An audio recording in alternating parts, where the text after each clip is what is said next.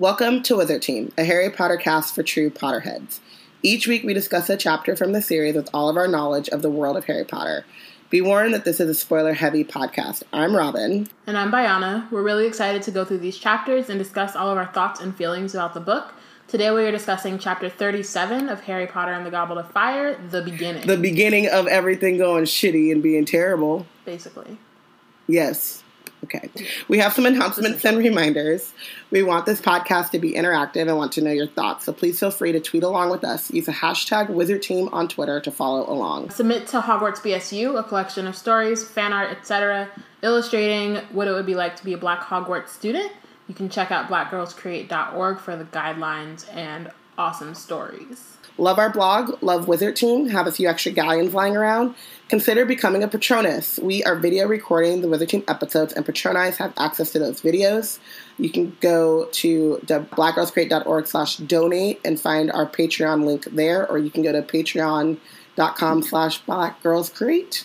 Yep. And if you would like to donate but can't do a monthly donation, you can send us a cheering charm by donating to our PayPal. And um, as Robin said, you can find the links to donate at blackgirlscreate.org slash donate. And we have Wizard Team merch. I don't know if you guys saw, but Bayana recently tweeted out a picture of her flossing with her Black Wizards I haven't t-shirt. worn it yet. I'm, I'm ready. Um, I'm about to also- at work on Wednesday. I'm juiced. You about to I'm ready. You stunting? I'm about to come through like, hey, what's Ready up? to go. How's it going?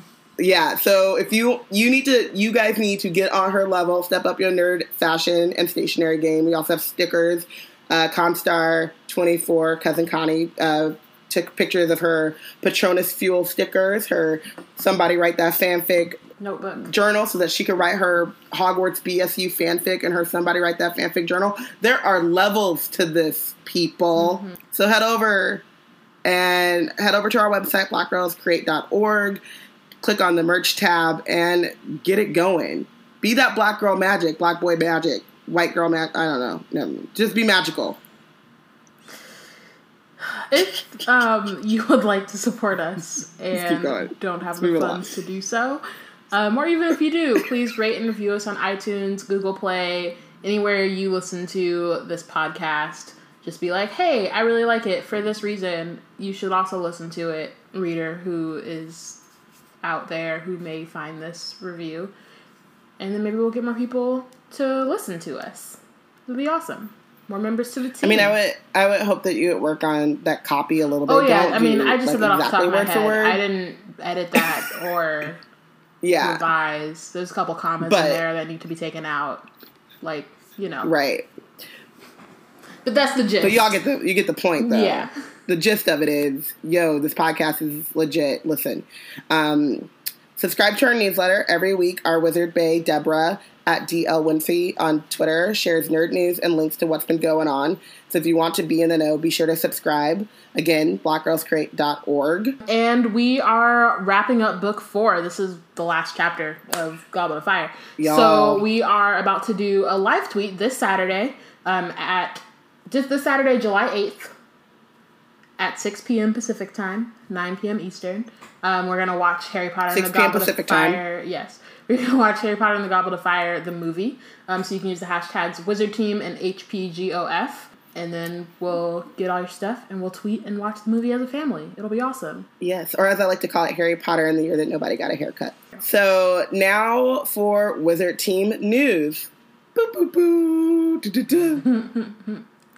I did it because last week I wasn't here, and y'all, Connie had a whole like We it Thing was, about it was doing weird. it. We yeah, it's always weird. It's not. Yeah. It's never not going to be weird. I don't know when it started being weird because it didn't used to be weird, and then it just happened, and so just, that's our that's It's our thing. life. That's where we live now. when I'm editing. Actually, I have to like figure out the best time after this put- part where we say now for what time for Wizard Team news, and then it's like okay, now when do I because we always talk about it too every time. I don't know why and how that happened. I'd have to go back now to figure out when this started happening because it was never a topic of discussion. happening. It was just like news, great, these are the things that happened. But no, we have to talk about the theme song every time. It's fine. yeah. It's Okay. on both of us. So Boo-doo-doo.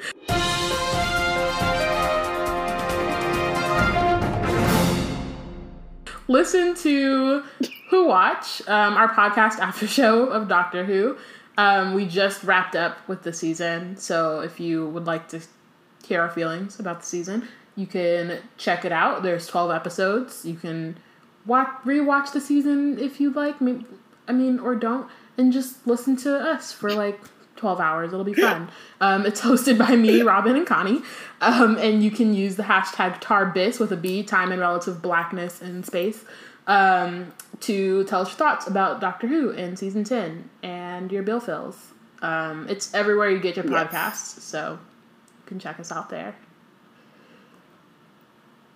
They're cousins. They're happy and they're singing and they're colored. Do do do do. Give them a high five. Cut and print. Listen to Cousin Black, the newest podcast after show at Black Girls Create. It's an Orphan Black after show hosted by Brandon Jordan and Akira Davis. You can use the hashtag Cousin Black. It's because you know they're cousins and they're and black. they're black. Do do do do. Um, yes. So that is the thing. They're on episode. They just wrapped up episode four. Um, it's an after show. You know how after shows work. The show airs on the television, and then they talk about it, and then we put it out. Do why are you making me explain this? Just black girls create cousin black. All right. Um, and we have some magical birthdays.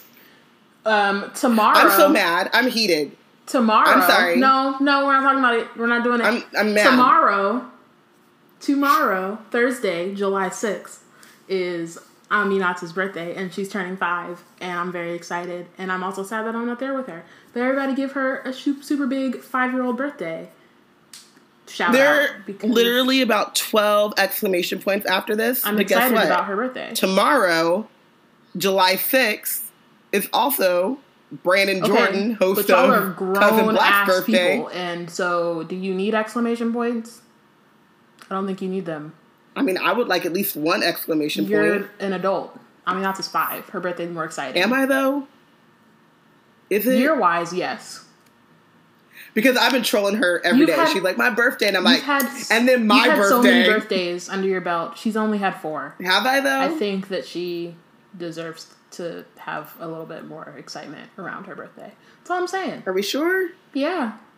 Math, like basic math and facts, actually is short. So, But I just, uh, I, it's more impressive that I'm still having birthdays. mm, And she's just like, she's just getting started. You know, it's like, she's a novice. She's a freshman. I'm a senior. no. It's like, it's like when you talk about graduating from kindergarten, like that's a thing versus graduating from college. Like, which one is actually more exciting though? That's not the same. I've been adulting for a whole year and I made it. She don't even take a nap. She over here being just brand new. So she this is brand about new, shouting out have a bunch birthdays of. and not shading five. Okay. That's what this segment is not about. So you have to work with that you sure? within yourself and then come back to us later once you've figured out all of those feelings that you have.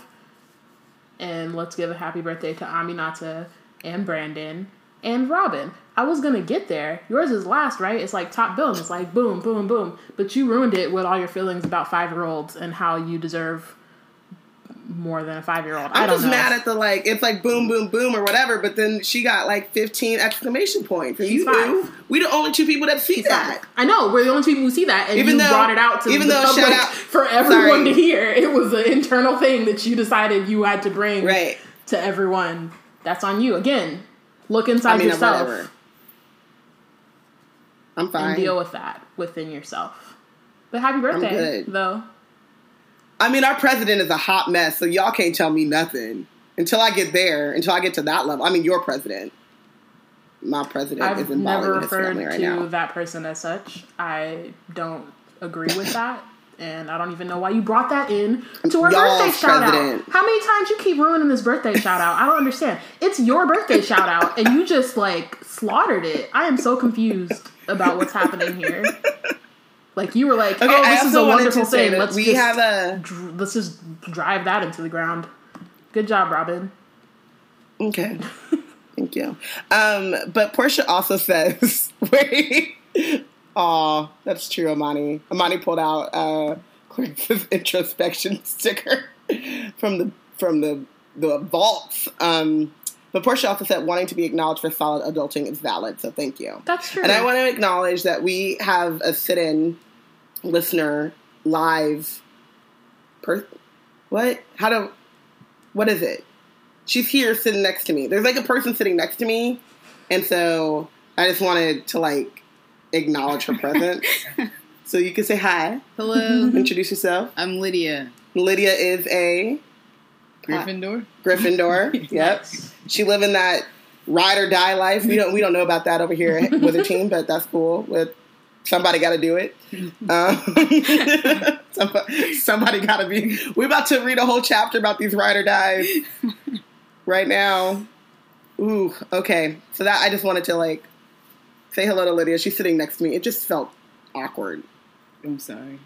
and not your fault. I'm just like. Y'all can't see us because this is a podcast, but like I know. That's real. That's super. All That's real. let's let's get into the chapter. Yeah. Um, shout out, happy birthday, Aminata. She really is one of my favorite people. She's the best person. I don't know because I was we're swimming right now, and I was like, all right, listen, nobody over ten can go past this line. I mean, nobody under ten can go past this line without somebody over ten. And there's like a five year old, a six. Well, she's four, a four year old, a six year old, and a three year old. And she stood up. Well, how old are you? Girl, you didn't tell you how old I am. I didn't say she was out a mess. this. I didn't say she wasn't a mess. I just said she was the best. Just person. dropping bombs like this. She's still a problem. She's just diming me out. She's the best problem. Ain't got no kind of shade. um, also, Obasi threw her in the pool and she was like, You are not a good brother. he said, Why don't you learn how to swim? She's like, Why you keep throwing me in the pool then? she ain't got nothing but the clap back. She got that down in her five years. All right. The beginning. Um, previously on Wizard Team, Previously, what happened? Harry is going through it. He had to relive his. Harry is going He's through, going through it. it. basically. That's pretty much all of what happened. Also, Fudge is a problem and doesn't believe anyone and is too concerned with his image to actually listen. Um, Dumbledore put the Celie curse on him though, so that should be all right in the future. He sure did. At some point in the future, Dumbledore said. "Till you do right by Yep. Harry, everything you touch gonna crumble. Yep. Everything you try gonna fail, and we will see the fruits of that curse." in play like out a later. year. Um, It'll take some time, but it's gonna come to fruition eventually. Um, Hermione saved the day. yes. Trelawney was like, Right? "Damn, yeah." Hermi- Hermione, Hermione, saved the day. Hermione did that, Yeah. y'all. If it was not for Hermione's quick Obama-like reflexes catching that beetle. The Daily Prophet the next day would have been like, "Let let me tell y'all the Exactly. tea." Pretty much all of the secrets. Sirius Black is is Alive alive, and walking well. around like a dog. Mad Eye Moody ain't who we thought he is. Mm-hmm. Fudge over here giving people the Dementor's kiss when it ain't no kind of trial. The Order of the Phoenix coming back. Dumbledore a mess. Like, It would have just but Hermione was like, boop. this would have been a totally different series. That's for Right. sure. Hermione Jean Granger. It's actually Hermione motherfucking Jean Yes. Granger. That's her Yes. full name. Indeed. Put some respect on it. Mm-hmm. Oh, and nearly headless Nick. Uh, he's still waiting on his application for the. Oh yeah, we we had they have right now they have a backlog because you know there was a lot of chaos at the Triwizard tournament, so they're a little distracted. Yeah. But you know, we'll see. right. Summer's coming up. Now some time to look through his application. Um, Yeah. You know, it's and sometimes you know it's just the, the bureaucracy of applications, and they lose paperwork. You got to resubmit. Mm-hmm. You know, they told him like, "We need your social security number." He's like, "I'm British. I don't have one of those," and he they were like, "Well, I don't know." I'm a Tell ghost. Like, So what, who knows how the ghost bureaucracy? Well, we do know how that works. Thank you to Daniel. We do who's a day know. thank you, the Council of the Yeah. Dead. The British They're- Council of the Dead. Who knows what that was like? Oh, so- oh, can we write that fanfic though? Somebody write that fanfic though. the, Yeah, who on it? yeah. Who on it? Who got it? Somebody. Who got it? Connie, you got that? Yeah, because I'm already Connie. on the. I'm already on the one. You on Space Dragons, right? No, there's another one that. Uh, Oh. it was a. It was a tweet thing. It was Shadowshaper Oh, and oh yes. Broadchurch and Pompeii. Pompeii. Gosh, Lord. sounds beautiful. Um, Um, okay, so chapter 37, the beginning. Um, so when he looked back even a month later, Harry found he had only scattered memories of the next few days. It was as though he had been through too much to take anymore. The, recolle- the recollections he did have were very painful. The worst, perhaps, was the meeting with the Diggorys that took place the following morning. Um, they did. Hold on, Oh, go ahead. hold on, hold on. J.K. Rowling, Yeah. go sit next to Keanu. No. Again, We're talking about. I'm looking. I'm searching for the people who He's been through too this. much to take in anymore. Ain't nobody asked for that. I'm just searching. That's what I've been doing. The whole time I was reading this chapter earlier, I was like looking for the person who asked for it. And I no, I didn't. And perhaps that person could reveal I didn't. themselves and be like, I asked for this specific I think it was paragraph." Amani. And It seems like something Amani would do. or Connie really. She's the feelings person. You just blame everything on Amani, Connie but that did doesn't it. make sense. I think Connie asked for it. Connie did this. Connie, you must answer for yourself. Connie, why'd you ask for this? Explain. All right, let's go. Let's keep going. But I'm just ex- why Yeah. Been They through did- too much to take in anymore. He is 14. Mm-hmm. He over here like Aminata talking about I can't handle the pressure. She doesn't know too pressure. Oh my god. Um, She does not know pressure. Not compared to Harry Potter. she can't handle the bitch she has. She's gonna read these books in like three years and be like, "Wow, I could have handled the pressure. all I had to do was take a nap and walk around the lake." Okay, um, okay. So they did not blame him for what had happened. On the contrary, both thanked him for returning Cedric's body to him or to them. Um, Mr. Diggory sobbed through mo- through most of the interview. Mrs. Diggory's grief seemed beyond tears. I am slightly surprised that Amos is not as petty as you know he tends to be, but I'm glad that you. They did not blame him for what ha- happened. Yeah, and I was like, this really? is the day after their son was murdered, and yet, 19 something plus years later, old ass Amos gonna be on stage in London making me pay all this money. My son was to go not over a there to hear him talking no, about. fam, shut up, my son was not a up. spare. Shut up. shut up. Bad fanfic. Like no goddamn sense. Oh, goddamn, since I hate Chris. I mean, but also I wasn't even thinking about that. I, you know, I'd be blocked. I blocked that out of my memory and stuff. you blocked that memory out. I blocked it out. But what I did think about is how out of pocket Amos has been this entire chap, this entire book. He's blaming Harry for Rita Skeeter's article. He's blaming Harry for all like you know what I mean. Like he's been doing the most, and so I appreciated that in this moment he's not like, oh, but you didn't die, did you? You couldn't get Cedric. You know what I mean? Because he could have gone that Right. route, and I'm glad they didn't. Yeah. that, I will also say that this is the first time we've actually heard from Mrs. Diggory. Mm-hmm. And so, I mean, God, the, the, the pathology of a fatherless son, no. a sonless father, whew, it's got to be hard. No. But um, losing your, but like just like the grief of parents is just that's rough. So she says he suffered very little then when Harry had told her how Cedric had died. And after all, Amos, he died just when he'd won the tournament. He must have been happy.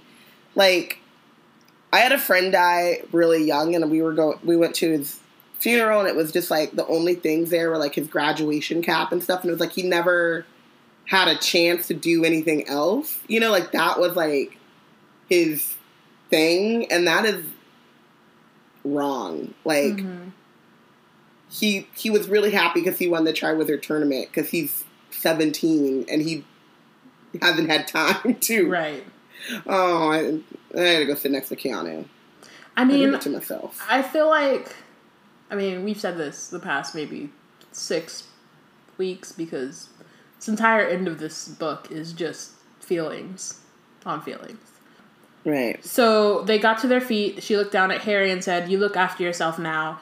Harry tries to give them the sack of gold. He says it, it should have been Cedric's. He got there first. You take it. Um, but she backed away. Oh no, it's yours, dear. I couldn't. You keep it. So Harry is just trying to give away this like, money, and I'm over here like, I'll take it. That's what I'm saying, man.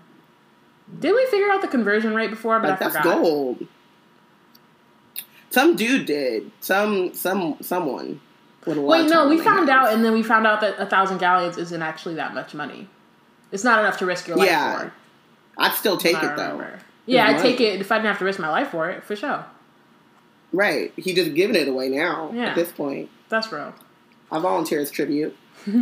Um, so Harry Um, returned to the Gryffindor Tower the following evening. From what Hermione and Ron told them, or told him, Dumbledore had spoken to the school that morning at breakfast. He had merely requested that they leave Harry alone, that no one asked him questions or badgered him to tell the story of what had happened in the maze. Most people he noticed were skirting him in the corridors, avoiding his eyes. Some whispered behind their hands as he passed. He guessed that many of them had believed Rita Skeeter's article about how disturbed and possibly dangerous he was. So you see kind of like the small beginnings of this happening before we get to Order of the Phoenix.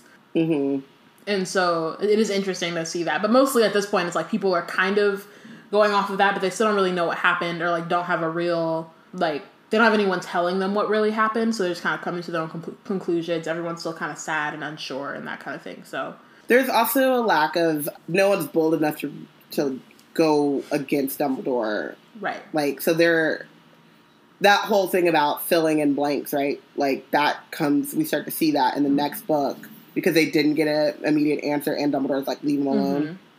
Mhm. Imani said, "That's blood money. You don't want it." I mean, it's on my blood. I didn't do it. I ain't kill And I don't, none of, there was, oh no, Harry's blood was spilled. Never mind. I was like, technically But Cedric didn't bleed. the Triwizard Tournament technically didn't really have nothing to do That's with what I'm that. saying. I'm like, Like, they were gonna get that. They were gonna get that ga- thousand galleons anyway. The Triwizard Tournament didn't like the, the cup didn't ask to be turned into a port Right. key. Ain't nobody. So what that got to do with me is what I'm saying. Yeah. Yeah, and Portia over here with spilling truth. It's not like Cedric was killed for the money. He was not. The money, yeah. So like I said, therefore- nothing to do with it. I feel like them go- that them gold coins is clean. Yeah. Okay. Uh, perhaps they were formulating their own theories about how Cedric had died. He found he didn't care very much anymore.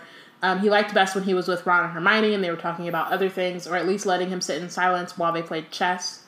He felt as though all three of them had reached an This part. understanding they didn't need to put into words. Each of them was waiting for some sign, some word of what was going on outside Hogwarts, and that it was useless to speculate about what might be coming until they knew anything for certain. Um, the only time they touched upon the Can we- subject was when Ron told Harry about a meeting Mrs. Weasley had had with Dumbledore before going home. Um, she went to ask him. I just Oh, sorry. Go ahead. I this part where he says he felt as though all three of them had reached an understanding they didn't need to put into words. Like that is such a great like we've talked about it before, but like their friendship and how balanced it is and like what it mm-hmm. means to Harry to not be the chosen one to them. You know what I mean? And so and Harry's at getting to this point now where he can say like he can separate like okay it doesn't matter mm-hmm. what people are saying about me in public. I have no control over what rita is going to write about me. I've like i'll say one thing it gets twisted around. And he's finally getting to that point but it's still like he finds comfort in the fact that like with his two best friends like everything is good and copacetic is copacetic that's a good word uh you know if they're on the same page and then they're treating him normally which changes a little bit True. next year when he start tripping. For real, well, for real. But I mean, they were tripping first. For now. Let's not act like he was the one who initiated the tripping. That was Dumbledore, actually. They were following Dumbledore, but they were still slightly tripping. He wasn't wrong to be upset. That's all I'm saying. In the beginning, we'll get there. Two weeks from now, it's fine. Let's move on. Um, We'll get so there. Molly asked. Um, so Molly asked if uh, Harry could go straight to the Burrow instead of to the Dursleys, but he wants Harry to go back at least at first. And Harry asks why, and she said Dumbledore's got his reasons. Said Ron. I suppose we've got to trust him, haven't we? Which I think is interesting, right? Because like, yes, Harry does. we learned to- about the blood. we didn't.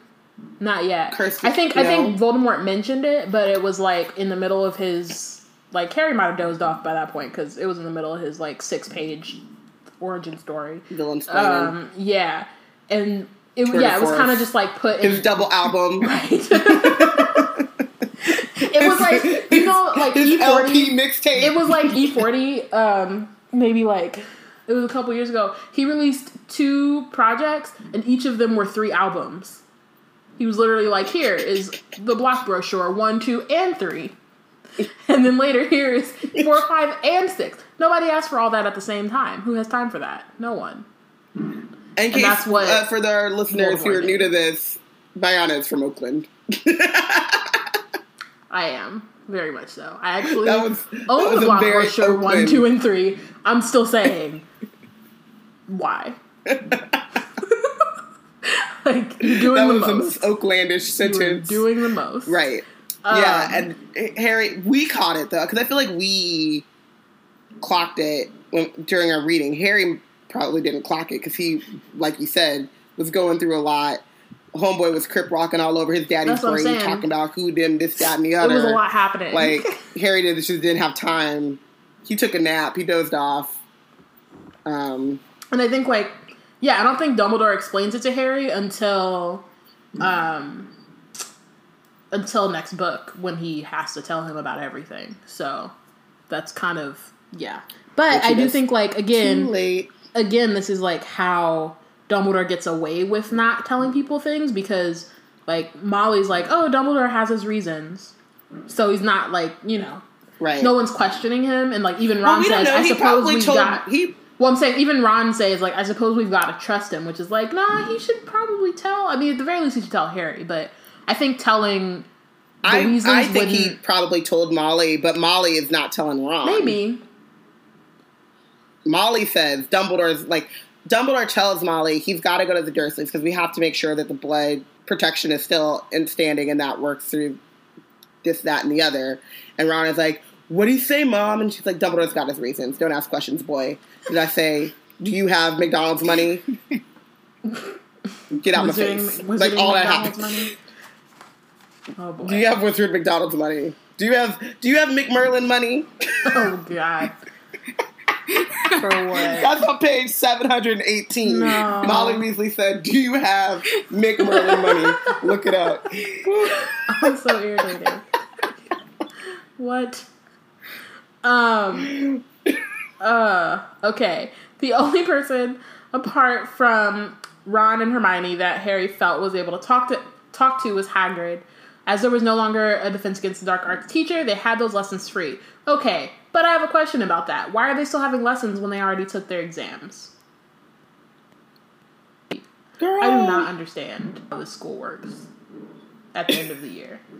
School does what it wants. why would you need to have a teacher? Which is why Fudge is taking- on, like, Fudge is r- correct, Except he's racist. About that so one no. thing. Except except he's he's, racist. he's right about it for the wrong reason. Like, yes, there needs to be more Right. oversight in Hogwarts, but not in the way that you think, and not for the reasons that you think. so no.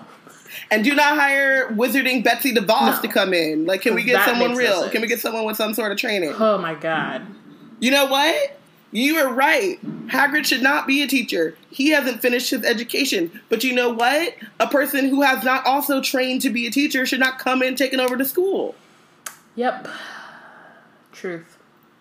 But again, why are they having lessons after their exams? I would be so pissed. I would be mad as fuck. You mean we gotta go back to school and learn stuff, but we already took all of our final exams? For what? Why?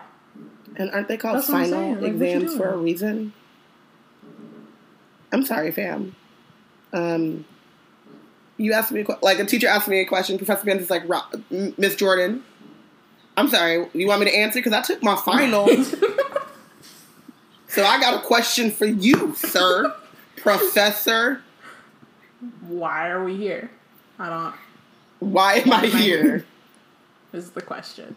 Uh, okay. Um, so they went to Hogwarts- I um, mean, Hagrid- Also, love though that they don't they don't have a defense against the dark arts teacher, so they just leave that Right, free. they don't have a sub. Whereas, like when Remus was right when Remus was sick, they got a sub. When Hagrid was doing God knows what, they get a sub.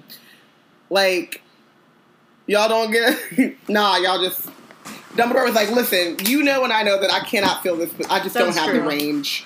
So y'all just go ahead take that." Take that L. you got a better chance of of defending yourself without a against dark arts teacher than you do with the ones I'll be that picking. position's cursed, man. Let's just But also, again, they don't really need that lesson thing. because they took their exam. I'm just I don't understand. All of this is moot, is all I'm saying. Like, But did they actually take their did did did the Dada students take their exams? yeah, Because they did.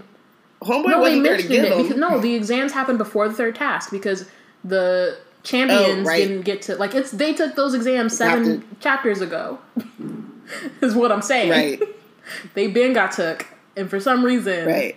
they thought, oh, after all the excitement of the Triwizard tournament, somebody died. Let's go back to class for what? Right. So, okay. I can't. Chat room is doing the. Mo- I've tried. No. I can't. It's all over the place. No, let's let's move on. let's keep going. Hagrid. So they go to Hagrid's. Yeah. So he says, "Good to see you, mate. Good to see you." Been having a couple with Olympe. She's just left.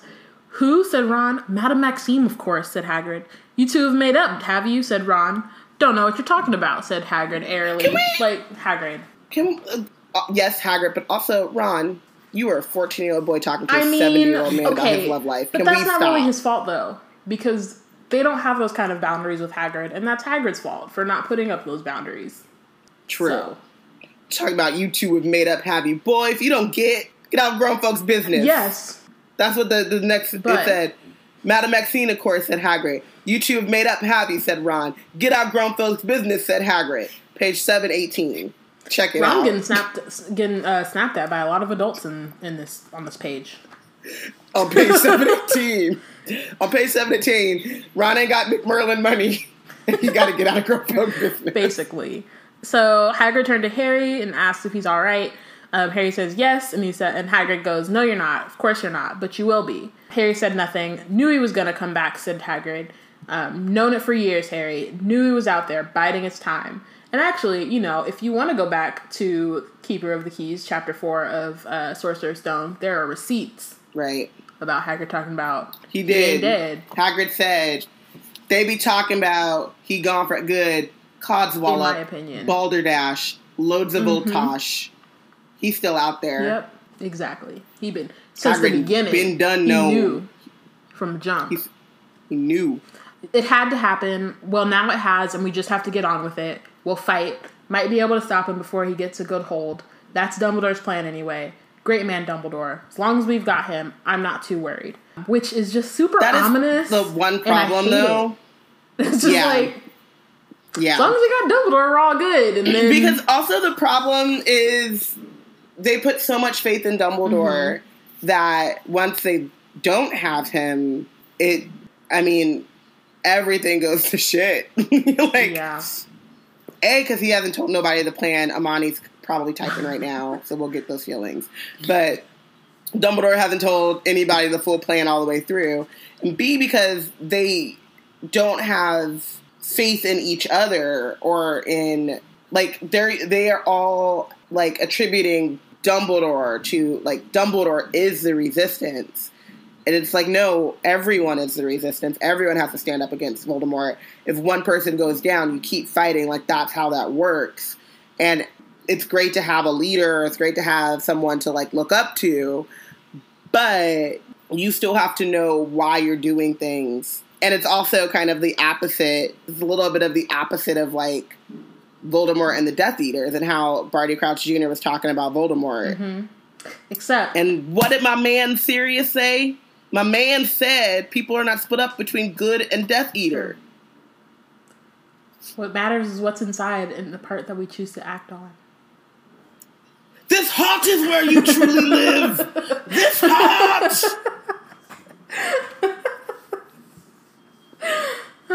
Okay, um, let's get back to Let's some Hagrid it. Wisdom for once. Um, he says, All right. no good sitting here worrying about it. What's coming will come, and we'll meet it when it does."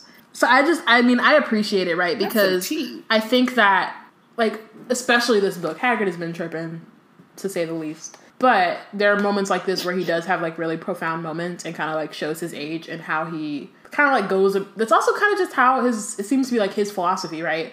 Like whatever happens is what happens, mm-hmm. and I'm just gonna have to face it. And you know, he has moments of weakness, but it does.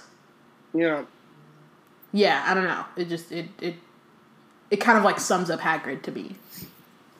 In like a really So Amani way. says, "I'm linking Voldemort to Dumbledore again," and he's sitting back quietly, and then he keeps Yep. typing. So Portia says that Dumbledore probably doesn't have a whole, doesn't even have the whole plan yet, and Amani says he does, he didn't, and that's why you talk it out with your peers so you can bounce I ideas mean, off but of Dumbledore is like three people, right? So he just bounces it. He has the pensieve, so he's like talking to himself. himself, He's like like, doctor. you know what, Albus? I think we should do this. You know what, Albus? You know, maybe not. Let's, let's think this out a little bit more. Albus, you know, that's a good idea. All right, but like, what if we did this though? Like, and then we had Harry with the thing, and then you know that could work. I think that's. I'm glad we had this this chat. This is a good conversation, Thank you, Albus. Thank you, Wulfric. Nice talking to you, Brian. All right, and that's how the plan was created. I like it. that was how the plan was. And then Holiday Dumbledore was like, anyone want a cracker? Some fire whiskey, perhaps? A chocolate toad? No? Some okay, keep talking whiskies? among your, amongst yourselves when you're ready. When you're ready. Some lemon They're drops. here. They're here. Just when you're They're when you're ready for a break, you can come over here, get you some candies, put a little hat on. We gonna celebrate. And that's how the plan to defeat Dum- Voldemort was created. I don't know. It's not. It's not on the pages. We can't pinpoint you to where this happened. Just know it happened It happened. It happened sometime around here. Mm-hmm. at some point. Page seven. Um, page seven eighteen. Really, she got it. She got it. Page seven eighteen. That's how this went down. Amani said, but Albus, Percival, Wulfric, and Brian were too busy thinking they were the smartest people But in the saying. room. But Well, but, but how were are they not? Dumbledore? But okay. But if he's the only person in the room, then of course he's the smartest person in the room. That's what we're saying. That's what I'm saying. Mm, and, and she got you there. Facts. And Dumbledore was ready with with the snacks. you gotta have have, to the have the snacks. snacks. Gotta That, brainstorm on Brain an empty food. stomach. that's what I'm Right. saying. Okay, so anyway, Dumbledore told me what you did, Harry. Hagrid's chest swelled, and he looked at Harry. You did as much as your father would have done, and I can give you no higher praise than that. Harry smiled back at him. It was the first time he'd smiled in days. What's Dumbledore asked you to do, Hagrid? He sent Professor McGonagall to ask you and Madame Maxime to meet him that night. Got a little job for me over the summer. Get Secret, out of though. grown folk Yeah, oh, straight up. Oh, straight up. What Dumbledore asked you and Max, Madam Maxime to do that night? Boy, if you don't Mm-hmm. get, It's true. I ain't lived no sixty something years on this earth. Seven years. How old is He's- Hagrid? he's old. old. That's all you gotta know. He's collecting checks. He ain't lived this long to be telling you about his like uh, his job. This is professional. Yep. Like we could talk about maybe like the dates and Olympe and us having a cuppa, but you ain't need to get all up in my money, my paychecks, It's true. my work, my job description, my qualifications. Yeah. So he has a job with Madame Maxime over the summer that, that Hagrid had to kind of persuade her to do. Um, is it to do with Voldemort? Hagrid uh, flinched. Sorry, I'm just. De- Deborah said Potter. Potter is nosy. Oh, absolutely. Potter That's nosy. exactly what he does. Channeling her inner Winky. That's what he does. Harry Potter. No. Winky called it. Bam. Um, is it to, to do with Voldemort? Might be, said Hagrid evasively. Now, who'd like to come and visit the last Skrewt with me? I was just joking. Joking, he added. Just like, too soon, Hagrid. It's too soon. It's too soon. Can't be bringing up Skrewts like that. It's not a good look. Also, though, I do want to point out how Hagrid has grown because three books ago they would have said, "Is it to do with He's Voldemort?" joking. and he'd have been like, "Ah, you know, just going to see the Giants. You know, no big deal. Whoops, shouldn't have said that." This time he's like, Shouldn't this time he's like, "Nah, fam, Shouldn't have said I'm, that. Gonna, I'm just gonna be vague and move on." Crack a joke. It's good. Good job, Hagrid. It's growth. It's character development. It's what's going on. Um, so it was with a heavy heart that Harry packed up his trunk in the dormitory on the night before his return to Privet Drive. He was dreading the leaving feast, which was usually cause for celebration. Um, but the when they got there, the usual decorations were missing. The Great Hall was normally decorated with the winning house colors for the leaving feast. Tonight, however, there were black drapes on the wall behind the teacher's table. Harry knew instantly that they were a mark of respect to Cedric. The real Mad Eye Moody was at the staff table now, his wooden leg and magical eye back in place. He was extremely twitchy, jumping every time someone spoke to him. Harry couldn't blame him. Moody's fear of attack was bound to be increased by, from his 10 month imprisonment in his own trunk. Professor Karkaroff's chair was empty. Um, Harry wondered where Karkaroff was now and whether Voldemort had caught up with him. Madame Maxime was still there, sitting next to Hagrid. They were talking quietly together. Um, and then McGonagall was sitting next to Snape, whose eyes lingered on Harry for a moment as Harry looked at him. His expression was difficult to read. It looked as un- as sour and unpleasant as ever. Harry continued to watch him long after Snape had looked away. Was it uh, what was it that Snape had done on Dumbledore's orders? And then this is like when Harry's again. It's him being nosy, but it's not like he's wrong. Um, but he he Right. kind of like intuits that Snape's job was to go back to the Death Eaters um, and make contact with Voldemort, um, and pretend that he had never really gone over to Dumbledore, that he had been like Voldemort himself, biding his time. So I mean, that he was right on the nose for that. So, yeah, I mean, his IQ, EQ, emotional intelligence, like Harry, like Portia has said, or sorry, Amani said, he don't remember his wand, he forget his sneakoscope, he don't use a two way mirror, but he got that intuition Yep. on lock. it's true. So Harry's musings ended uh, were ended by Professor Dumbledore, who stood up at the staff table. Um, the end, he said Dumbledore, looking around at them all, of another year. He paused and his eyes fell on the Hufflepuff table. Um, there is very much, sorry, there is much that I would like to say to you all tonight, but I must first acknowledge the loss of a very fine person who should be sitting here, enjoying our feast with us. Um, I would like you all please to stand and raise your glasses to Cedric Diggory. They all did it, um, and raised their goblets and echoed in one loud, low, rumbling voice, Cedric Diggory. Harry caught a glimpse of Cho through the crowd. There were tears pouring silently down her face. I am curious. I mean, like, I'm curious how much support she's getting right now, and I'm I, I'm kind of sure that she probably is, but I think you know this is maybe the first time she's and only time she's mentioned in this book after Cedric's death, which seems a little Yeah, I feel like there's there's a weirdness there too because this is still a high school basically like this is still you know like 14 no, she's 15 mm-hmm. and he's 17 like what do you say? How do you give support to something like that? Like they're all brand new to this. So like i'm i'm sure that like professor sprout has been checking in on her and you know probably giving her a little bit more attention like the adults who have had some kind of experience with like the first wizarding war and like what it means to lose people and stuff like that.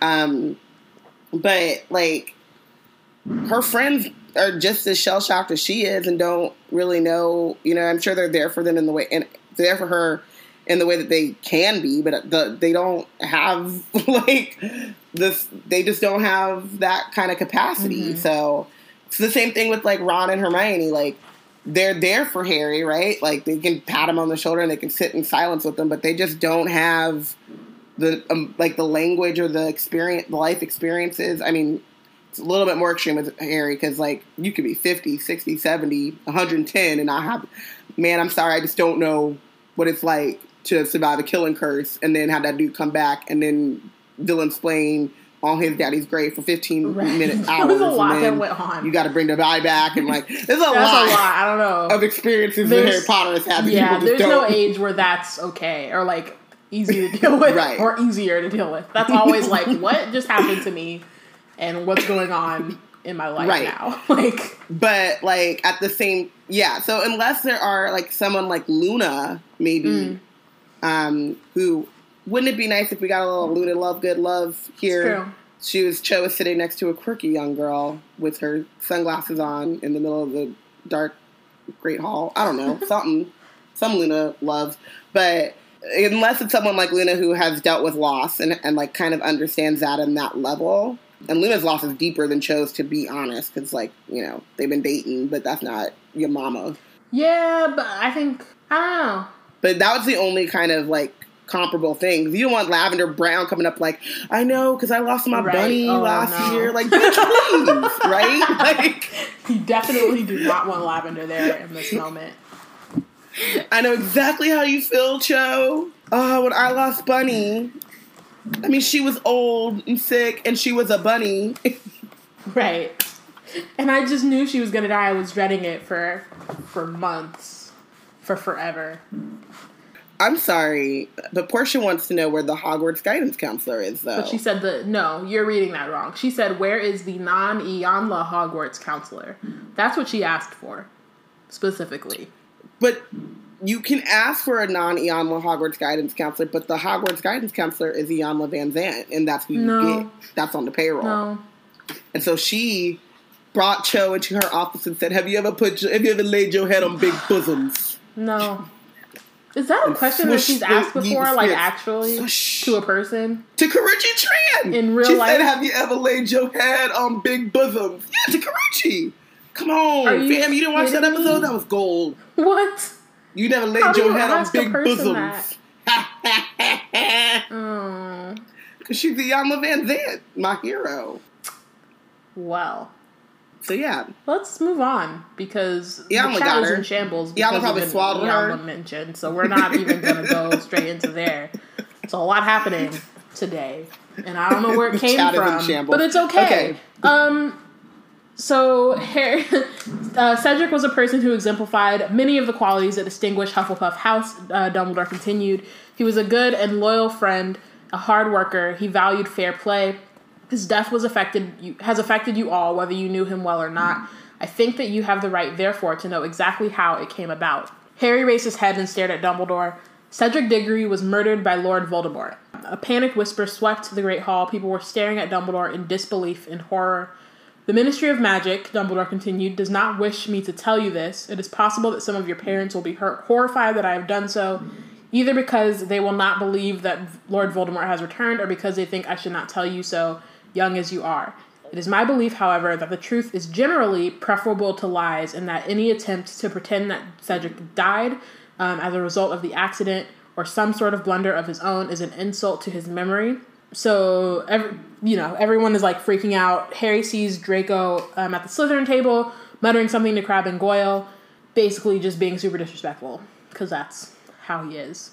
Um, hey, um, but also Amani, he knows. real quick. he probably remembers Malfoy, Crabbe, and Goyle were also in the graveyard. Their That's parents. So Absolutely. that's another reason for that. So. Amani is like, really, Dumbledore? He took, and I knew, I like circled generally because I knew this was going to happen. So he said, You think the entire student body has the right to know Cedric died, but you don't think Harry has the right to know about his prophecy, and the truth is generally preferable to lies? So, two things. One, with, with I think Dumbledore has. question Dumbledore marks, thinks. five, Dumbledore and then two question question mark exclamation question mark exclamation. Just so you, he he has feelings. Yes.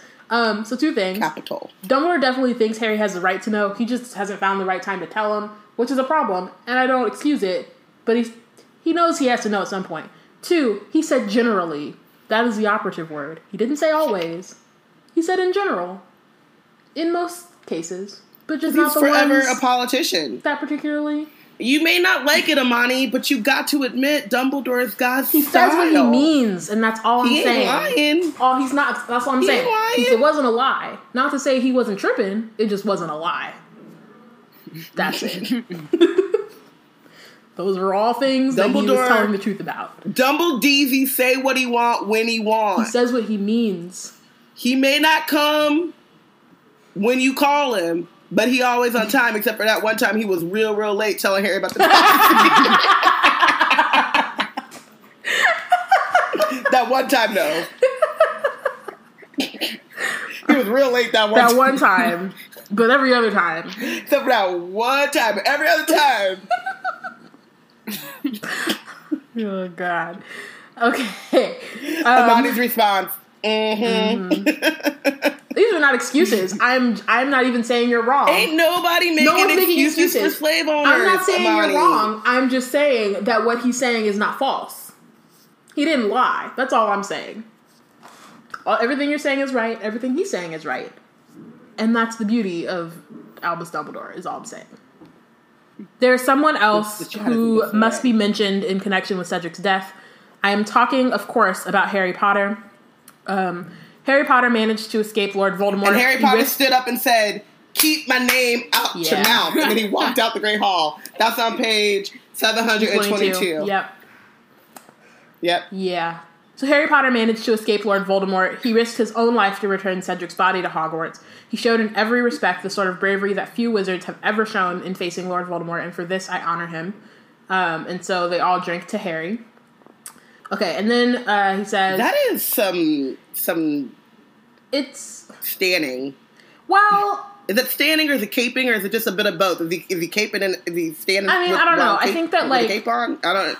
I don't think that what he did was wrong necessarily. I don't know. I think it's tricky, right? Because on the one hand, I don't think like it was. Harry I doesn't don't think it was necessarily wrong. I just feel need- like you can't tell the students to leave Harry alone and give him some space, and then shine a great big spotlight on him without giving him any warning. And like, you just can't. Uh oh. Yep. Hey, everybody. All right. there are a lot of people at the borough. Suffice to say. But yeah, no. So I mean, I, I do get what you're saying. I do think that like Dumbledore kind of surprised him, um, and Kind of. well, no, yes, he surprised Harry was him. like, but what did I was gonna say, the Mr. Krabs meme. that's true. What I was gonna say though is that like, yes, he surprised him, but then I'm also wondering like, and I don't actually know the answer to this. Like, I'm trying to f- decide if it was necessary for him to bring Harry into it, and I haven't fully. I really, so I really think that this is one of those things where by bringing Harry up and bringing Harry into it, it actually plays against him. And then when you start to see all of the anti-Harry slander about how he's looking for, um, he's seeking, he's attention seeker. He's always doing stuff to get his name in the paper and to be the center of attention. Like, then people are like, oh yeah, because remember that time when we were honoring Cedric's memory, and then mm-hmm. Harry Potter had, or, like Dumbledore had to go and like mention Harry Potter at the mm-hmm. end, like, you know what I mean? Like, at least like give Cedric top billing, Right. you know, like, I just think that it, it does it does a Harry a disservice. Whether like intentions don't matter in this point. Like Dumbledore's intentions are, I think, decent and honorable, but in singling him out and bringing up the fact again that Harry was there and that all of this really surrounds Harry, it gives the illusion, or it does help people who want to believe that he's just an attention-seeking like thing. Um, Portia says too that Dumbledore knew that the students were already spreading rumors about Harry's involvement in Cedric's death, and she's still typing. Right, but, I that's think, true. Like Yeah, trying to set the record straight, like this is actually what happened, just to kind of like head off those rumors, does also make sense because Harry is like in the maybe middle of it. Like give Cedric he, top billing. He definitely like turned up with Cedric's dead body, so I do think in some ways there's like not really a way that you can, yeah. And I mean, I mean the whole reason that that um sorry that Dumbledore is making this speech, like in addition to or making the speech in the way that he is, right? Because you can still honor Cedric and his death without bringing up like all this other stuff that happened and Voldemort being back and the Ministry of Magic and all that stuff. Like he's he's also doing it to try to like head off some stuff because he knows that once they go back home, Fudge is about to be trying to like inundate them with propaganda and that kind of thing. Yeah. So it yeah. I mean, I guess it just works on different levels. there's levels to this man. Indeed. So then he says the Triwizard Tournament's aim was to further and promote magical understanding. In the light of what has happened of Voldemort's return, such ties are more important than ever. Every guest in this hall will be welcome back here at any time should they wish to come. I say to you all once again, in the light of Lord Voldemort's return, we are only as strong as we are united, as weak as we are divided. Um, that rhymed. Dumbledore got bars. Lord Voldemort's gift for Right? spreading discord and enmity is very great. Can, Wait, wait, can you do it again? Wait, wait. Can you do it again? We are Like only bars? as strong as we are united, as weak as we are divided. Strong, divided. strong. What, what? Mama. Well done. Um, Lord Voldemort's gift for spreading discord and enmity is very great. Uh, there should just be a trap beat underneath while I'm reading this whole thing. Anyway, we can fight. We can fight it only by showing it's an equally strong bond of friendship and trust. Differences of habit and language are nothing at all if our aims are identical and our hearts are open. So I'm saying, man, Like your mind has to be ready and your heart's got to be Come open. through. That's it. Clear eyes, full hearts can't lose. That's how you. That's I'm how so you glad I could bring Friday Night Lights into this. Thank Um, you. It is my belief. Right. You just gotta get you gotta get coach on your Mm-hmm. side. Um, it is my belief, and never have I so hoped. Woo, that I am mistaken. That we are all facing dark and difficult times. Some of you in this hall have already suffered directly at the hands of Lord Voldemort. Many of your families have been torn asunder. A week ago, a student was taken from our midst. Remember, Cedric, remember if the time should come when you have a, to make a choice between what is right and what is easy. Remember what happened to a boy who was good and kind and brave because he strayed across the path of, path of Lord Voldemort. Remember Cedric Diggory. Boom. Woo. Mrs. Rowling, I need you to stand up. I need you to stand up. Okay. Can you sit the fuck back down next Well, to no, Keanu on take the a take a bow first. God damn. Take a bow first and then sit down. Take a bow. Because that was some superb writing, sit and I do think we should like acknowledge that that was pretty great. Fire. But also, no one asked for those feelings as well. No one asked for it. Connie did. Connie did. This is all Connie's fault. Connie on the bench. Feelings bench manager. She got that title. She worked hard for that title. She put in work. Um, Harry's trunk was packed, and Hedwig. No, she came back. She came back from her world tour. She had just dropped some twins, and had to come back. Um, so Hedwig knows Carter was in her cage on top of it, uh, on top of his trunk. He, Ron, and Hermione waited. Um, were waiting in the crowded entrance of the hall with the rest of the fourth years for the carriages that would take them back to Hogsmeade Station. It was another beautiful summer's day. He supposed Privet Drive would be hot and leafy, its flower beds a riot of color when he arrived there in the evening, and the thought gave him no pleasure at all. He just went through trauma, and he gets to leave to go back to trauma. And you know what's really proud of y'all, like the chosen one. But then also, this is like a similar moment of, um, you know, remember when the dragons were happening, and he was like, "I'd rather stay here and take the dragon than go back to the Dursleys." Like he just had all of this trauma in at Hogwarts, and all of these like terrible things happened to him, and he's still like, "I'd rather stay here than go to the Dursleys." And right, you would think he would be like, "Get me the f away from this right, castle." like Like this castle ain't brought nothing but pain and misery. I'm it's out. supposed to be safe, but I ain't been safe since I walked in in this place. I ain't Like, been safe since day No. one. and somehow he would much rather be there. Homeboy was talking about roots of asphodel and telling me talking about my daddy. Like it ain't never been good. But it's better than the Dursleys, And yet- apparently. Better than the Dursleys though. Like, damn. So Fleur Delacour hurries to say goodbye. Um, we will see each other again, I hope, she says. Um, I'm hoping to get a job here to improve my English. It's very good already, said Ron, in a strangled sort of voice. Fleur smiled at him, and Hermione scowled. Goodbye, Harry. It has been a pleasure to meet you. You know what though? I'm thinking that he's like that. Flora's like, I'm hoping to get a job here because she saw Bill and she was like, Hey, Mm-hmm. I'm on that. I mean, you know, also she wants to improve her plan. English, but that's Right. another reason. the Rosetta Stone. Like, I don't think she was. I don't think she was lying. Again, she was not lying. No. These were not lies that she said. Mm-mm. There were just other things as well that she did not say. Um, goodbye, Ari. It has it has been a pleasure meeting you. That was horrible. That was pretty bad, horrible. Cut that okay. out. Say it again. All right, I'll say That's it in my non-French. Goodbye, Harry. It has been a pleasure meeting you. Harry's spirits couldn't help lift, but lift slightly as he watched Fleur hurry back across the lawns to Madame Maxime. Um, wonder how the Durmstrang students are getting back, said Ron. Do you reckon they can still steer the ship without Karkaroff?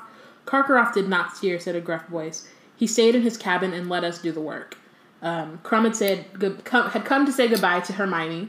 Um, could I have a word? He asked. Oh yes, all right," said Hermione, looking slightly flustered. Um, "You'd better hurry up," Ron called loudly after her. "The carriages will be here in any minute." And Krum and Hermione returned quite soon. Ron stared at Hermione. Her face was quite impassive. So I think it's really funny, right? Because I'm pretty sure she just broke up with him. To be honest, and was like, "You know what? Mm, This isn't gonna work. It's fine. We can be friends." it was fun, but Let's just be friends. It's cool. We Yeah. can write sometimes. It's fine. but also Krum is boring. And Krum is old as fuck. Okay, he's not that old, but I'm That just too. saying. That too. He, she's 15 and he's 18. Mm, it's a little, It's just it's a little suspect. it's a little sus. That's all I'm saying. Just a little bit. Suspicious. I liked Diggory said. Also, Krum, though, can we uh, talk about though? Can we talk about how Ron over here talking about it's it's very good already to Fleur, but Krum has wants to have a word with Hermione, who has an actual relationship. He has an actual relationship with. Mm-hmm. They have spoken. They have gone to a ball together. He's talking about hurry up before you miss the carriages, Ron. If you don't sit down, Just leave him. Just leave her alone. Let her do her. Like Let her- chill out, fam. he can't. He don't have no type of It's a game. problem. it's Um, terrible. I love him. Uh, so Krum turns to Harry and says, I liked Diggory. He was always very polite to me.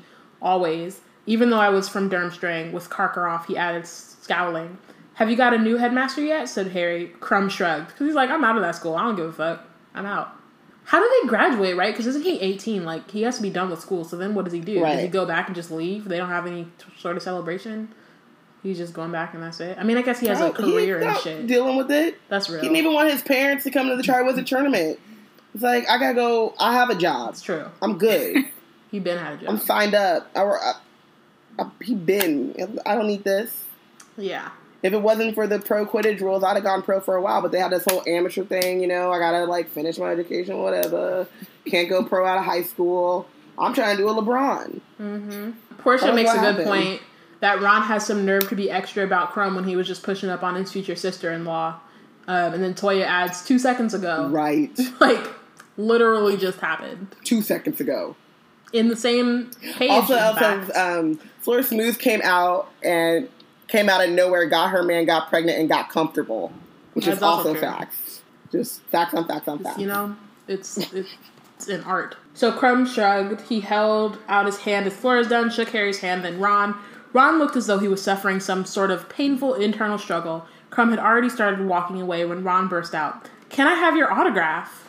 And okay, Ron. wait a minute. Oh wait, no. This was explained. Sorry, I only just noticed looking at it this time. So Hermione turned away, smiling at the horseless carriages um, that were now trundling toward them They're up the horseless. drive. And so the the horseless part, I do remember. Also, I may have made this up, but I feel like Jo explained why they're still horseless to Harry, um, and it's because like the trauma hasn't fully like set in yet, or like Mm. I feel like that's what he what she was saying. Like he hasn't fully accepted what has happened, and so that's why we don't see the thestrals. Yeah. He also says when we start the uh, chapter, they say um, another time we asked Miss Jo to sit sit down was Mhm. that he had been through too much to take in anymore. So he's not. He's going through this like ghost. Like he's Right. not. Nothing is sticking, hmm which is like convenient, but also but like realistic, okay, that's true. and it makes sense. And I don't think that she like Yeah. put that in there as a thing to make it convenient, right? Like, yeah. yeah, So the weather could have not been more different on the journey back to King's Cross than it had been on their way to Hogwarts the previous September. There wasn't a single cloud in the sky. So they Harry, Ron, and Hermione had managed to get a compartment to themselves. I'm really curious about how this works, right? Because like sometimes they get there and they can't find anything. Other times they have to share because there's not enough space. So other times they get it's just the three of them. Like how is this math adding up? I'm not understanding. because go to Hogwarts on the train, but they don't come back on the train. They they out. You know, like people leave, don't come back. I'm sure that there are some seniors or seventh years that are like, I'm not taking that train back to King's Cross. I'm, I live here. Like, imagine like Seamus, for example, being like, so I got to go all the way back to London to then take my ass all the way back to Ireland mm-hmm. or Scotland. Like, but Hogwarts is in Scotland though, so That's true. I'm not going to do that. should I'm just going to go home. We should figure out, or not we, but I wonder if there are people who like have other ways of getting because. Everyone has the same way of getting to Hogwarts, like it's through the Hogwarts Express, but like ways to go back home if it's the same. And seventh years can also apparate like or uh, seventh years, right? Or six years, like but they when they before they get to Hogwarts, they don't have their apparition. They haven't passed their apparition test, but after they have passed their apparition test, so they just go to Hogsmeade and then they, And they not bounce. That's real. I'm not taking that train for no reason. So yeah, there- I'm thinking there's less people on the train for numerous reasons. that's possible. Because I'm not Um, taking that train if I don't have to. With the never mind. 2017, you want me to be on a steam engine? What? What are doing Well, it's not 2017. It's 1995, but okay. In 1995, I'm pretty sure they still had uh, high speed rail, and Hogwarts Express is a full on coal steam engine. It is. No, thank you. I mean, I'm hoping there's some magic work in there, but they blowing steam out the. No, no, thank you. Okay. I'll- I you don't fly. want anything off the trolley? No. Okay, that's cool. Um. No, so, I'm good. I get home quicker. I'm gonna go to McMerlin's in the drive-through, the fly-through. I'm gonna go to the fly-through. But do you have McMerlin's McMerlin's. money? Is the question. if I'm if I'm a seventh year, I think I got McMerlin money. Hmm. Especially because I'm friends with that Harry Potter. He done gave me some of them galleons. There's levels Well, to no, this. he only gave them. Well, we'll see. He didn't give them out to everybody. Yeah. That's another thing he could have done. He could have just made it rain on the Hogwarts Express, but just he definitely could have done that. Uh, yeah, so then they were able to talk more fully and freely than they had all week as the train sped them southward. Um, Harry felt as though Dumbledore's speech at the leaving feast had unblocked him somehow. It was less painful to discuss what had happened. Uh, they broke off their conversation um, when the lunch Okay, hold on. Wait a arrived. second. Uh huh. Wait a second. So here's a problem. We just said he's blocked, right? Because he can't see. He doesn't see the thestrals because too much has gone on. And then he says it was as Well- though Dumbledore's speech at leaving feast had unblocked him. Like Well, that's different. There's a difference between like how you're moving around the world and being able to. Literally, it's it was less painful to discuss what had happened. That's I feel I feel like that's different, right? Like I still like you can still be like Like baby kind steps. of yeah, like you can still be kind of like hazy and like still walking In a fog. in a way, right? But still like at least be able to talk about it. I think is possible. Um, and also, you know, people Yeah. grieve and like go through their trauma in different ways. So, um, yeah. So when Hermione returned from the trolley, she put her money back into her school bag and dislodged a copy of Daily Prophet that she had been carrying around. Harry kind of looked at it, unsure, but Hermione said, There's nothing in there. You can look for yourself, but there's nothing at all. I've been checking every day, just a small piece of the day after the third task saying you won the tournament. They didn't even mention Cedric. Nothing about any of it. If you ask me, Fudge is forcing them to keep quiet. Which is like, really, Fudge? Like a kid died and you're like really not gonna let them tell people that that's a thing that happened? But I guess because you can't explain it without saying, like, oh, Dumbledore thinks Voldemort's come back. Because there's literally no other explanation as to how that would happen. Like, you have to explain the port key, you'd have to explain like all these other things that happen, but Right. Can we also? I just realized this. It has. I would be giving concussions to people if I'm making it rain in galleons. Yeah. Oops. I didn't think that through. No, but they'd Um, have money for the medical bill though. So that's, what I was true. about to tell them. Like That's fine. you're paying, Um, and but- you know, the we've gone through like fi- or the finals happened um, or the final exams happened the day of the Triwizard tournament. We've gone through at least a week. Mm-hmm. The leaving feast, all this stuff.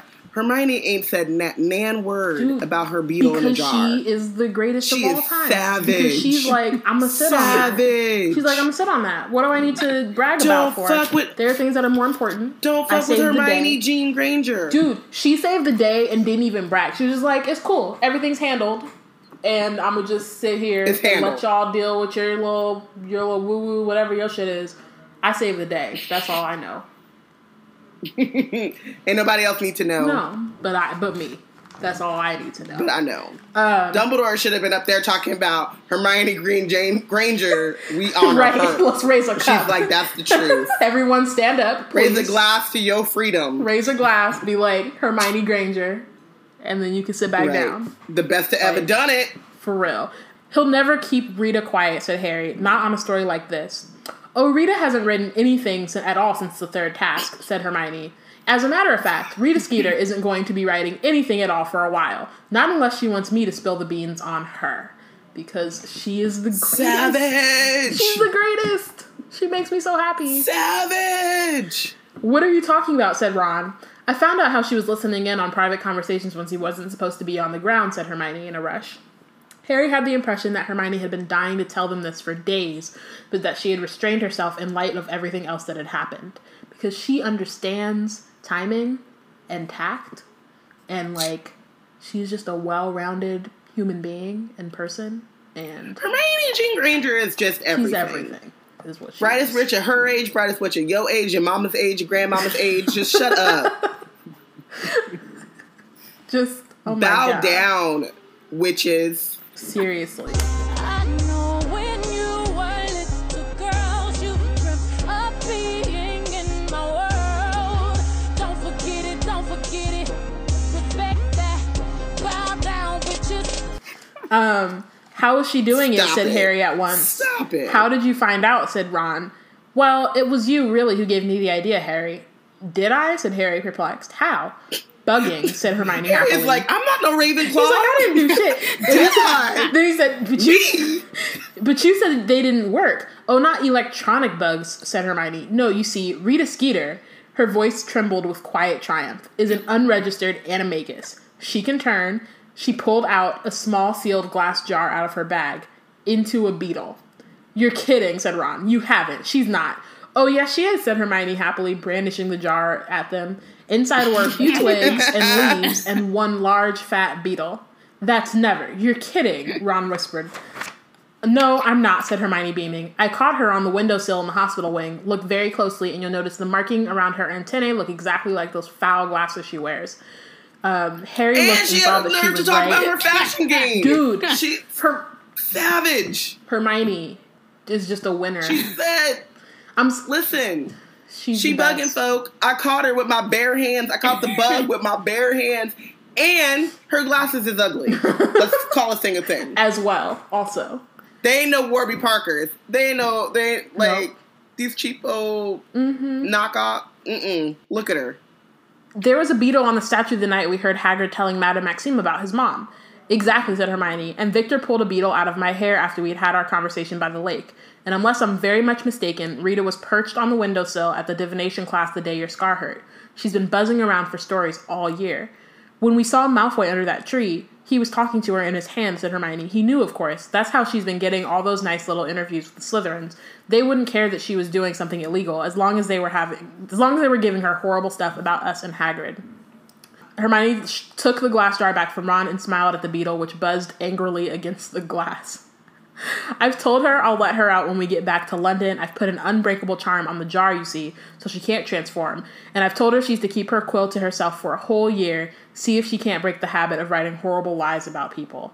Smiling serenely, Hermione placed the beetle back inside her school bag. So Rita is gonna get out of that jar, make a quick, quick appointment with her therapist, and be like, "I have made mistakes in my life that I need to reckon with because I really did call out a child, and then she just, Ethered me she just ethered me.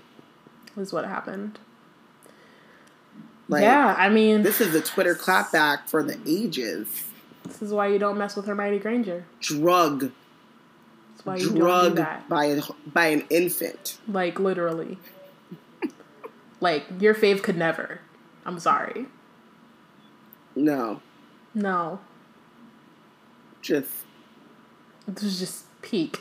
It was beautiful. She's like, and her therapist is like, yes, look at your life, look at your choices, look at who you, look at who you just yelling, yelling stuff about. And then Portia said Rita asked to be involved in this teenage drama, though. She did. She did.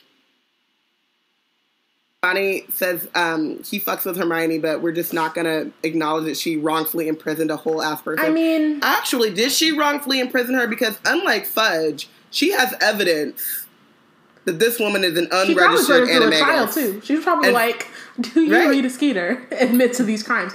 Also, like, but in all like seriousness, I The I do get that. she's- this is the Reynolds there was pamphlet. something I read. Right, I did. I did read like.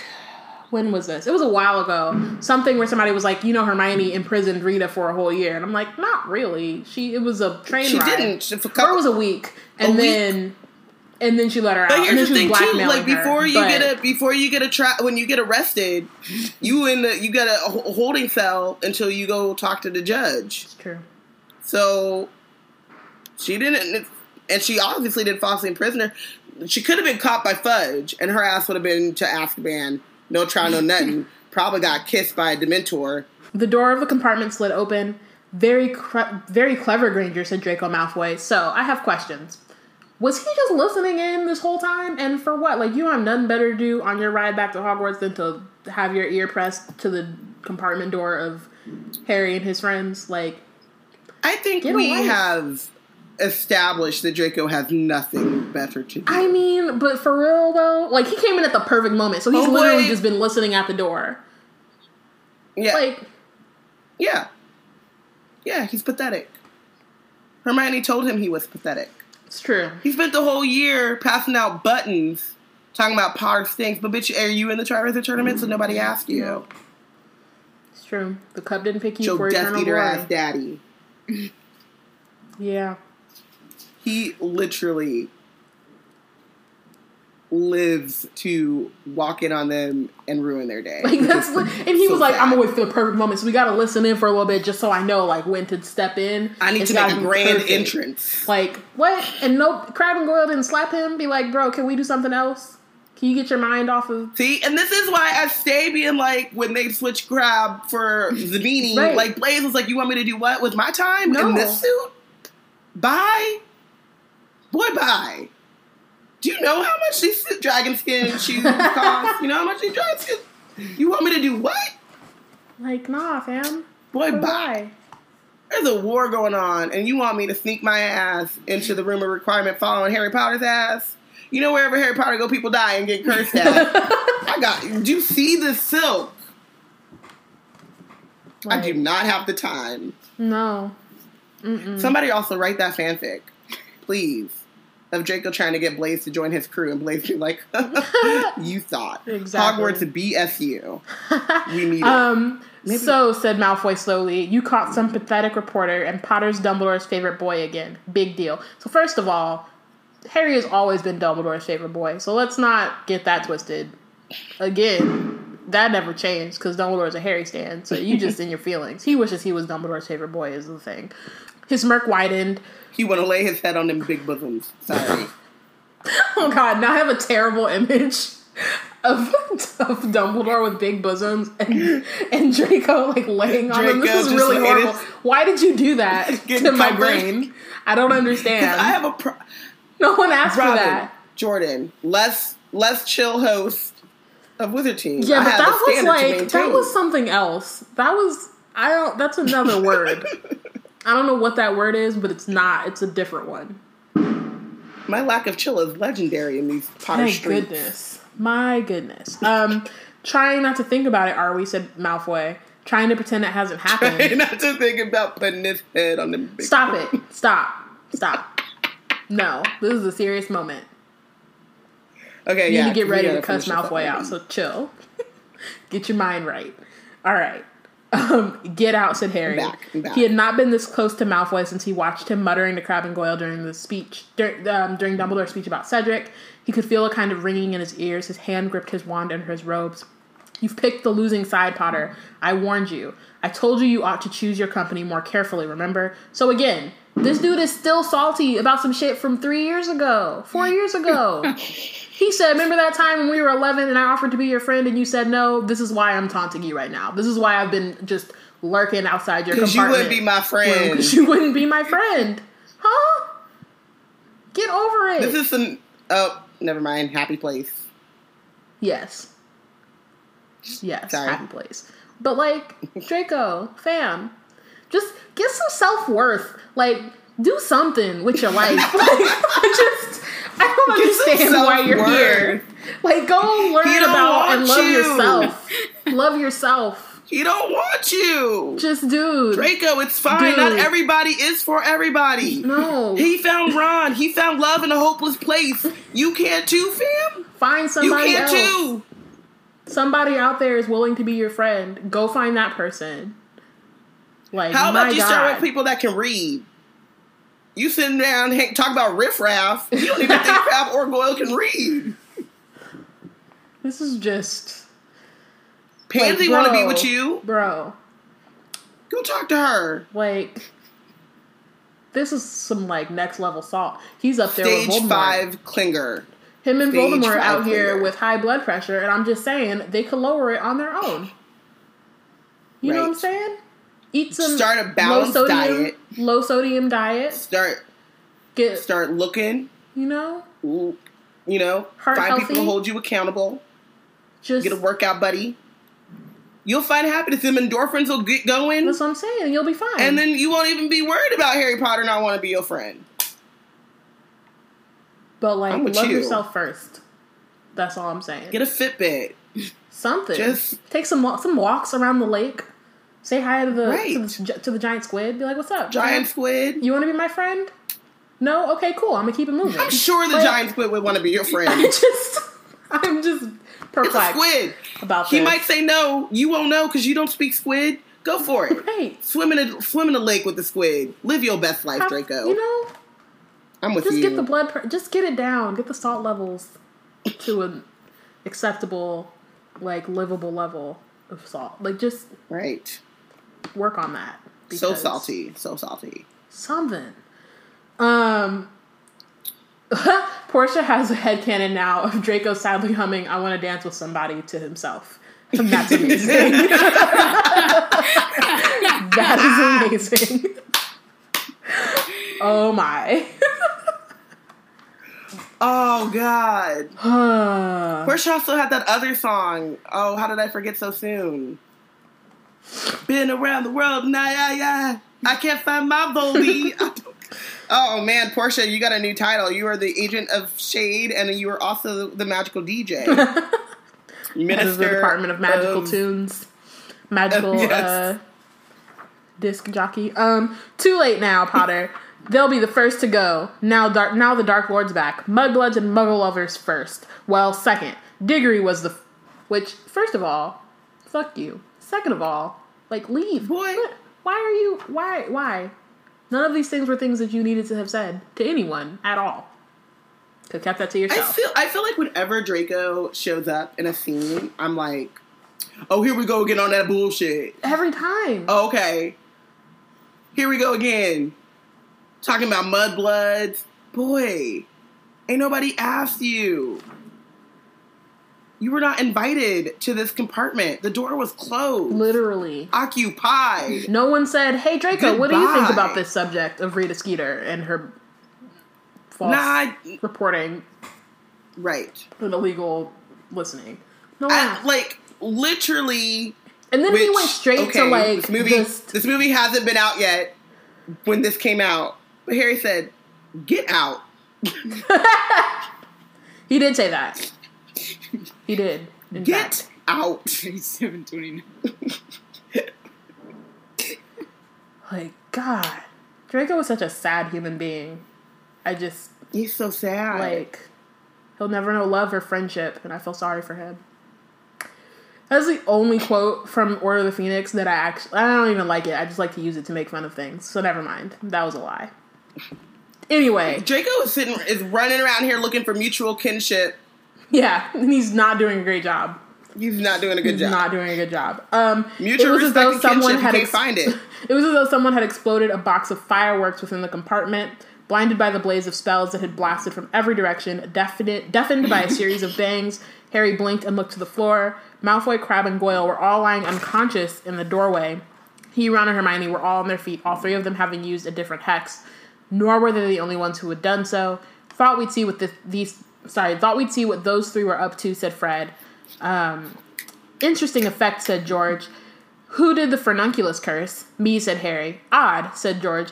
I used the jelly legs. Looks as though those two shouldn't be mixed. He seems to have sprouted little tentacles all over his face. Well, let's not leave them here. They don't add much to the decor. I love Fred and George. They're The so twins. clutch. They're the best. And Just also, came in. All the came in at the things right that time. Draco Also, though, deserved. Malfoy, is what he Crabbe, and. Goyle just got beat by like four or five different curses. um, f- curses at once.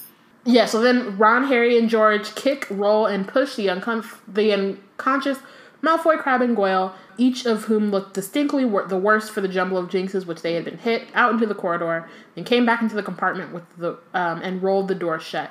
I do want to point out, I think this is actually the first of two times in a row where Malfoy, Crabbe, and Goyle get cursed on the way back to uh, to platform nine and three quarters for talking shit outside of their neck. As and I'm just saying they should just stop talking to people. Like, why are you why are you coming at people like this? That's what you get. Because the same thing happens next uh, Um, next book with the DA. Introspection. I, you know, Introspection. like Every time I say something to Harry, I end up on my back with some curses. Mm-hmm. Maybe I should leave him alone. Maybe, I should just leave them. Let them. maybe be. I should just go find a friend. Like actually. um. Um, So um, exploding snap. Anyone anyone? said Fred? Pulling out a pack of cards. Just let's moving on. Moving on. Mm-hmm. What's next? You gonna tell us then? Said uh, Harry to George. Who are you blackmailing? Oh, that. It doesn't matter. It wasn't anything important. Not now, anyway. We've given up, said George, shrugging. But Harry, Ron, and Hermione kept on asking, and finally Fred said, All right, all right, if you really want to know. It was Ludo Bagman. Bagman, said Harry sharply. Are you saying he was involved in? Nah, nothing like that, stupid git. He wouldn't have the brains. Well, what then? Uh, you remember that bet we had with him at the Quidditch Cup about how Ireland would win but Krum would get the snitch? Yes, well, the git paid us in leprechaun gold he'd caught from the Irish mascots. So it vanished, didn't it? And by the next morning, it had gone. But it must have been an accident, mustn't it?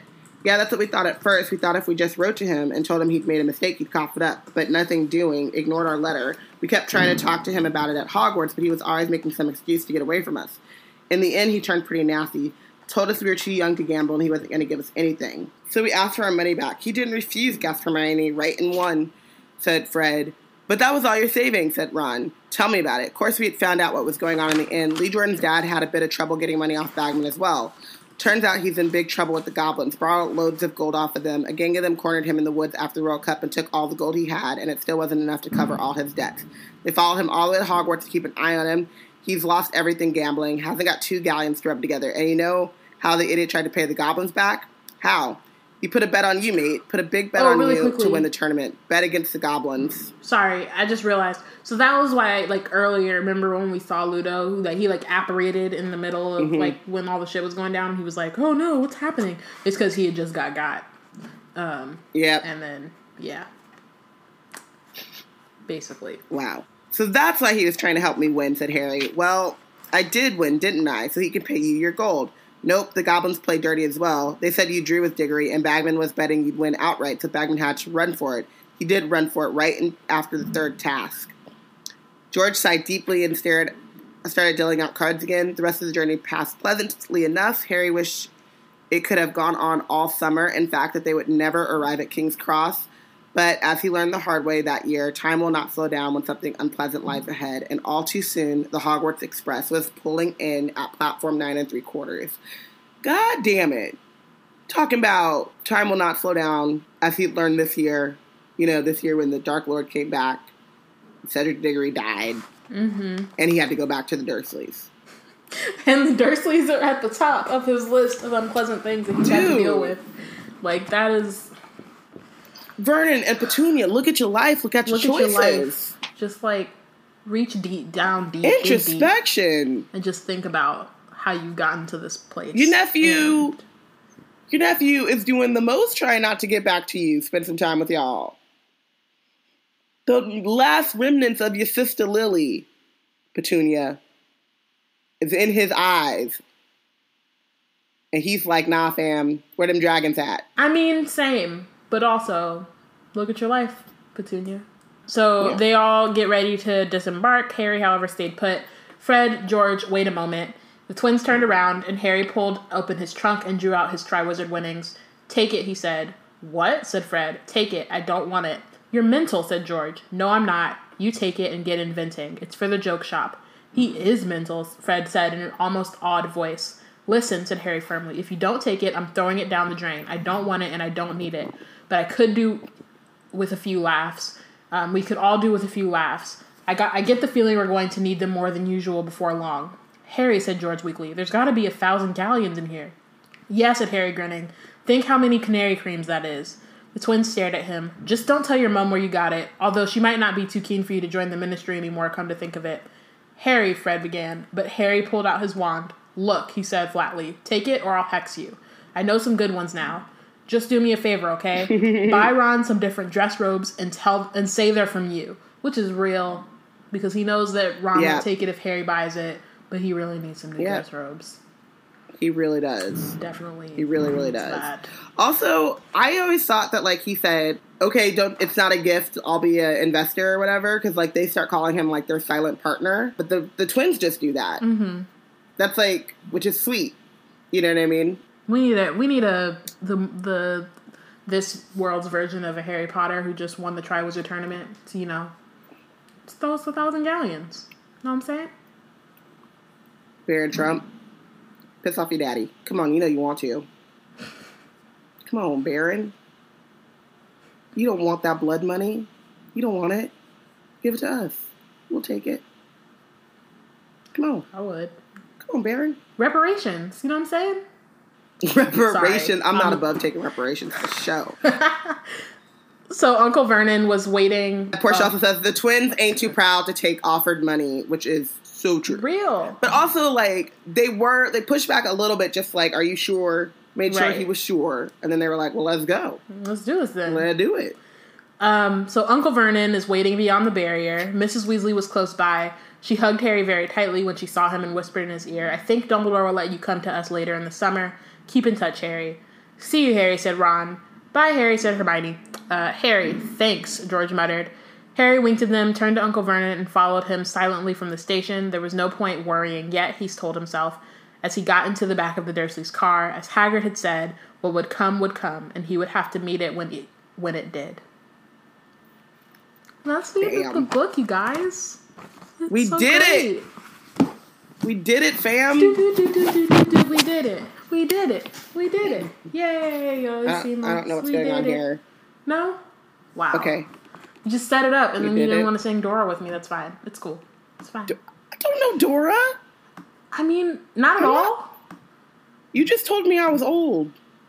That's I mean, I know who she I is, she only got watched it because my sisters watched it, but like you never watched it with Ami? No, Weird. hell no. I gotta watch Masha's Tales. That damn Russian. I gotta watch all the stuff your mama don't want to watch. Masha. I hate that Russian spy. Okay, who is your MVP? Um, it was a tough one. Um, at first I said Harry, and then I said Hermione, and then I figured I finally settled on Harry again. Um, he's gone through a lot, and he still just understands like what he's going to need to like that he's not done going through it. He still has the p- capacity for great empathy and love, giving the money to the twins, um, and he's just he's a great kid Yeah. extraordinary. He's extraordinary. Um, he's mediocre.